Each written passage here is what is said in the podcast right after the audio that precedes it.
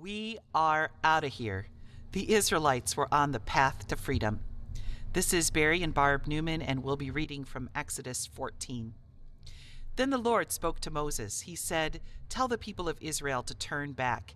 Have them camp near Pi Hahiroth between Migdol and the Red Sea. They must camp by the sea right across from Baal Zephon. Pharaoh will think, The Israelites are wandering around the land. They don't know which way to go. The desert is all around them.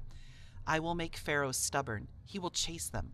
But I will gain glory for myself because of what will happen to Pharaoh and his whole army. And the Egyptians will know that I am the Lord. So the Israelites camped by the Red Sea. The king of Egypt was told that the people had escaped. Then Pharaoh and his officials changed their minds about them. They said, What have we done? We've let the people of Israel go. We've lost our slaves and all the work they used to do for us. So he had his chariot made ready. He took his army with him. He took 600 of the best chariots in Egypt. He also took along all the other chariots. Officers were in charge of all of them. The Lord made Pharaoh, the king of Egypt, stubborn. So he chased the Israelites as they were marching out boldly. The Egyptians went after the Israelites. All Pharaoh's horses and chariots and horsemen and troops chased them. They caught up with the Israelites as they camped by the sea. The Israelites were near Pi Hahiroth, across from Baal Zephon.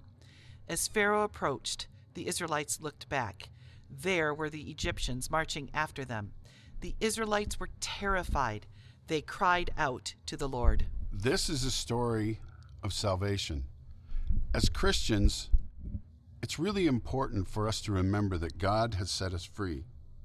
But don't you for one minute think that the world is not going to try to bring you back to the death it had you in. They were surrounded. On one side was the water, the other side was the desert. And now the Egyptians had just shown up. The Jews knew the cruelty of the Egyptians. They had been their taskmasters for 400 years. They were on their way to freedom. And then comes this dust cloud in the desert, which was 600 plus chariots, which were the weapons of mass destruction of the day. As a follower of Jesus, there will be times when you feel trapped. You are either in mourning, you may have just received an unpleasant diagnosis, you're facing a crisis in your faith, or you are just stuck in a place of sin and you can't seem to see your way forward. Many times, that is the land of the disciple. Israel was being made into disciples and followers of God.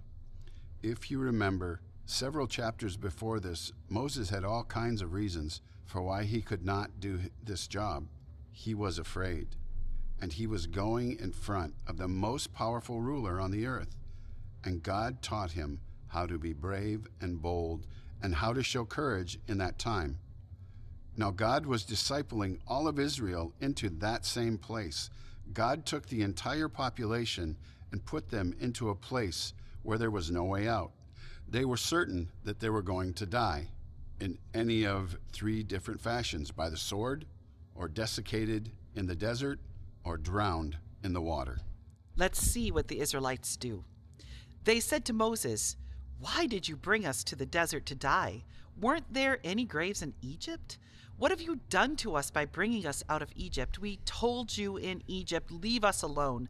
Let us serve the Egyptians. It would have been better for us to serve the Egyptians than to die here in the desert. In my life, I've had times when I felt like there was no way out. What is going to come of me? My heart was so broken, and the hurt was so great. It was all I could see. There was no way forward. Sometimes that is what happens to disciples to purify their ability to follow the Father. I really wish, really wish I could say those things will never happen. But as a disciple follower of God, you will have those days. Let's see how Moses coached the people. Let's see if this word is true for those of us facing areas of fear today. Exodus 14, verses 13 to 14. Moses answered the people. He said, Don't be afraid. Stand firm. You will see how the Lord will save you today. Do you see those Egyptians? You will never see them again. The Lord will fight for you. Just be still. God was taking the Israelites from being slaves and having a victim mentality into being set free and to follow Him. And it was an abrupt and difficult change for them. So now they find themselves in a place where they could not wiggle, where they could not complain and get away, where they just thought they were going to die. And Moses spoke into their lives the same way God spoke into his. Be quiet and watch God save you. I think sometimes in our culture, being quiet is still the most difficult thing to do. There seems to be no shortage of distractions sent to confuse and take us away from being a quiet follower of the Father. That is part of the journey of making mistakes and doing it right. So, if you are a disciple making mistakes today, you are in good company because that's the way it's always been done. In some translations, the words of Moses are shut your mouth and watch what God is going to do. This may not be proper etiquette, but it is what makes a follower who is brave and bold and filled with courage. This is a story of turning God's people into disciples, and that is our journey too. And we are not sure where you are at today, but we know this advice is still true. The Lord will fight for you. Just be still. We want to close with a short song that will hopefully serve as a launch pad for your own time of prayer, your own time of being quiet before God as He works in your life. Turn your eyes upon Jesus.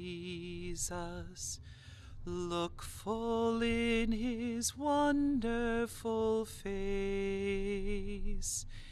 and the things of earth will grow strangely dim in the light of his glory and grace.